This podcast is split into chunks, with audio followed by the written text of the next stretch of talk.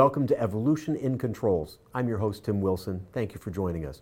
For today's episode, we're going to talk about a technology and product category that's been around for quite a while.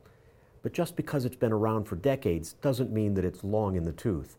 The advancements in technology taking place in the world around us are astounding and leave no area untouched or unchanged. And the pace of that change is already rapid and accelerating. Our subject today is hydraulic cartridge valves. They've been around a long time and have passed the test of time. But with the advancements in materials, manufacturing, and electronics, cartridge valves may face what may be the ultimate test adapt or fade away. But what changes can be made? What technology fits this product technology best? And most importantly, where does it take the cartridge valve? Are there completely new product categories or products coming in the future? Here to help us peer into the future of cartridge technology are two guests from a company that trades on the New York Stock Exchange. That company is Sarasota based Helios Technologies, and our guests are from its Sun Hydraulics division. Mr. Larry Rowe is the Vice President of Sales and Marketing, and Mr. Steve Meislin is the Head of Product Engineering. Guys, thank you for joining me. Thanks for having us. Yeah, thank you. Um, tell us a little bit about Sun Hydraulics. All right, Sun Hydraulics has been, we celebrated our 50th year, and it's been over 50 years now, and as what you talked about, it's been around for decades. So Sun Hydraulics really uh, specialized in load holding technology and pressure controls. And uh, so if you think about counterbalance valve technology, holding the load up in the air and everything is where Sun started out. So, and Sun continues to come up with new technologies. Steve's team and the engineering group is coming out with new products all the time, and uh, so I see a bright future for Sun in the future here. Steve, he opened the door. He talked about technology. What technology you're watching? What what kind of advancements? What what piques your interest? Yeah, on the cartridge valve side, it, it's really looking at electrification and, and digitization and, and to a certain extent computing power as well, and, and how those are rapidly changing and becoming less expensive so that we can integrate those technologies into our cartridge valves to make them function better for, for a customer in terms of better control, less energy utilization, or uh, potentially even, even quieter. Does it actually change the cartridge valve, the way that you make the cartridge valve, or is it something that you're adding to it? The, the core of the cartridge valve stays the same. It's, it's really what you add to it. So today we use solenoid valves to actuate um, all of our electrohydraulic products. But uh, there are other technologies out there that, um, that potentially offer more benefits. One of them that we're looking at is stepper motors, for instance, where um, you, you no longer have to be on off. You can, you can stop mid stroke and it doesn't consume energy to do that. You get some inherent. Hold position? It, yeah, you can hold position. You get inherent position feedback as well. And so there's some additional technologies like that that we're, we're keeping a close eye on. So the core stays the same, but what it's able to do is affected by what you've added to the valve. That, that's correct. And, and generally, when we're thinking about our customers, they, they want uh, improved energy efficiency or finer control um, and, and potentially a quieter application as well. And so, those are some of the things that we think about. What are some of the, Larry, what are some of the new products that you've come out with that's applying some of this technology that uh, what, Sun has done is they've expanded their whole product portfolio. We have what's called our Sun Common line. We've had our Flex line, which is an EH line, and the EH line has just really taken off for us. So between having our Sun Common, the electrohydraulics, load holding, we put ourselves in a nice position, and we and we, we, we can flow ranges from one gallon up to 120 gallons. So our product portfolio has really expanded over the last few years and team, uh, Steve's teams continue to move forward with electrification, digitalization, and, and moving on. So our trading partners are going to be very happy with our product portfolio that we're coming out with. Are, are there any product preceding technologies that were required for you to get to these new products? Yeah, we're, we're looking at numerous product preceding technologies right now. So I, I mentioned the actuator technologies. Mm-hmm. Another big one is sensor integration, finding um, smarter ways to into the valve, the sensor integrated into the valve. Finding smarter ways to do that, yeah. Huh. It's, it's, challenging because our valves are really small and it's an extremely harsh environment, up to 5,000 psi and, and high temperatures. Um, but we want to somehow get that information to make smarter decisions with it. And, uh, and we're also looking at other technologies such as additive manufacturing. It's, it's an area that's uh, quickly changing and it will enable additional functionality in cartridge valves when it becomes commercially viable. So, Larry, here's a question for you. As, as they come up with new products, new technology, advanced technology, this is a hydraulic product that you're now adding electronics into. Does it affect how they're sold, how they're applied, how they're installed, how they're serviced and operated? It definitely does. Uh, the, the, days of just going to on-off system mm-hmm. have gone. So now what you got to do is you got to have a trained sales force to be able to go over and talk the technology with the trading partners. They become more important than ever right now. Sun's a distribution-based technology type company, so our trading partners that are out there, especially Morrell, they, they have uh, engineers on staff, electrical, mechanical, hydraulic, and they've all come together to put this solution together. So we've integrated all the technologies. So yeah, it's very important. What are you doing in your sales and marketing to get your distributors or your trading partners ready for these new products? More important is the marketing department, more so than ever right now. Kind of what we're doing today. We're talking about technology, where it's going, where we're going with it. And you also, the one thing you got to watch out for is to not promise something that you don't have ready too. That's one thing that's real important. But at the same token, but once you're ready to go, you got to go hard on it. Steve's going to talk a little bit about where, how long the the product life cycle is on stuff because it switches so quickly.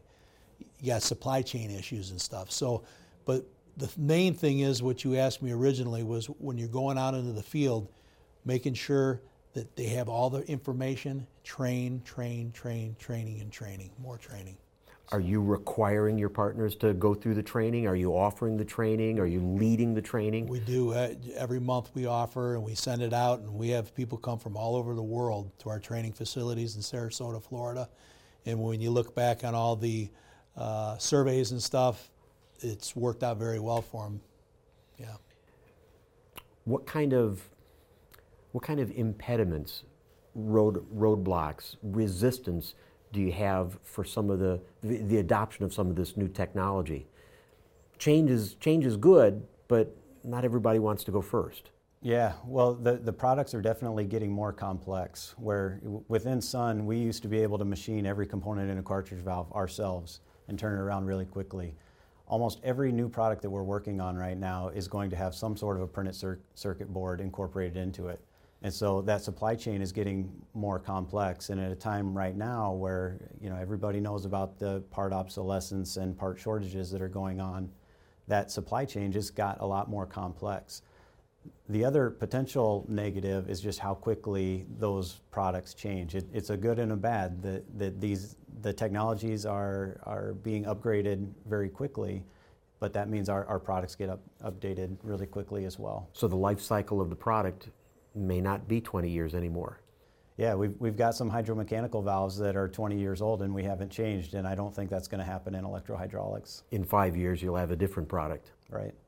Well, you mentioned printed circuit boards, so that's electronics. Where there's electronics, there's software. Are you guys putting software into the, into the valves now? We, we definitely are. Un, under Helios, we have an electronic segment and a hydraulic segment, and that line, that the collaboration is really making that line gray. And so we're pulling in a lot of uh, resources from the electronic side for designing of printed circuit boards, for developing the software, and uh, and working together to integrate that into our hydraulic uh, products. Do you see entirely new product categories that are opened up because you've added software, because you've added the electronics? Are there going to be things that the valves couldn't do that they now can do? What, is it, what does the roadmap look like going out into the future? Well, I think one of the additional functionalities you're going to get is going to be enabled by AI and ML, and that's an area, uh, and that's uh, artificial intelligence, machine ML, learning. Machine learning. And that's one of the areas that we're uh, looking at pretty heavily. And uh, one specific use of that technology is something a lot of people have talked about for a while, and that's uh, prognostics, or being able to predict a failure before a failure actually happens. And so we're, we're looking at all the information that's going, going into the valve, and we're looking at what's coming out of the valve, doing some machine learning processing on that, and determining the, the state of health of that valve.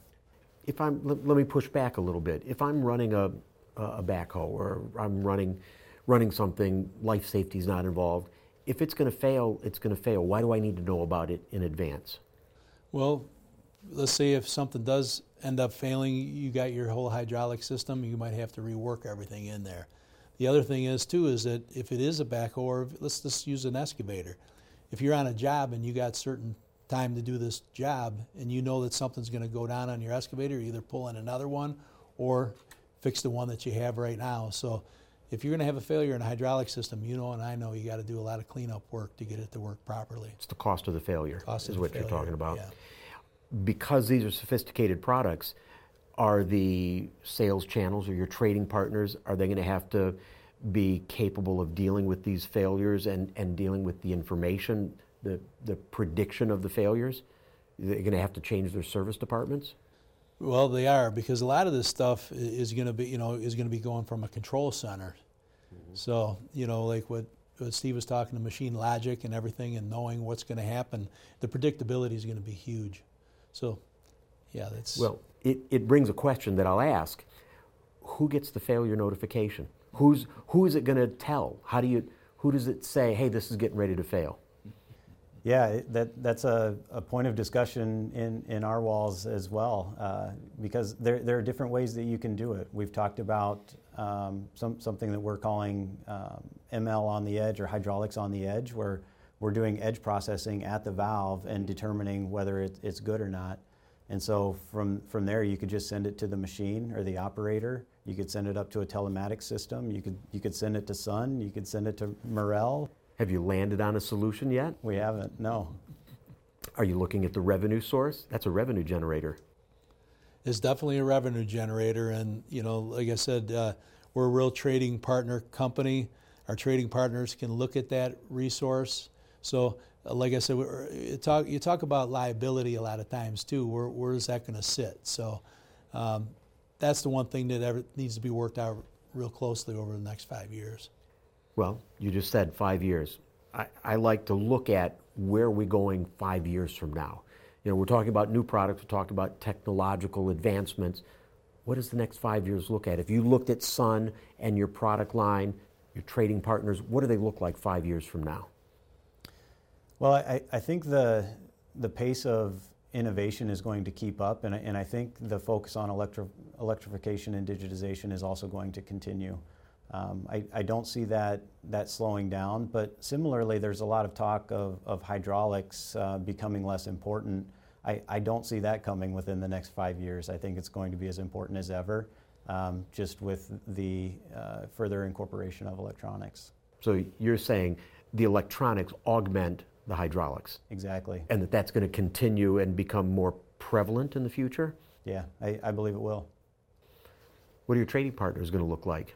Trading partners, uh, you, you know, what's happened in the past is that the last five years, integrators have been a real big thing right now. And the trading partners that we have are, are going to be able to take these solutions and pull them together. And Sun's a uh, trading partner based company, and I don't see that changing in the next five years. Uh, the reason being is because you look at some of our trading partners, they got everything. They got electrical engineers, they got mechanical engineers, they got hydraulic engineers, and the way that we're set up, we're able to talk with those folks. So we'll be able to help them out and get them down to our training facilities and be able to move forward in the future. Well, maybe we should get together in five years from now to see if predictions come out. Let's, uh, let's try and work that out. We'd love to. That's Guys, a deal. I appreciate you joining me. Thanks very much. Thanks for having me. Thank you. To learn more about Helios Technologies, their stock symbol on the New York Stock Exchange is HLIO. To learn more about Sun Hydraulics, visit their website, sunhydraulics.com. To learn more about Morrell and their systems and solutions, visit morrell-group.com. Don't forget to subscribe to Evolution in Controls on whatever platform you use for podcasts or on YouTube for a video version so you can be updated when we release new episodes. Thank you again for joining us today. I'm Tim Wilson, and remember, keep moving.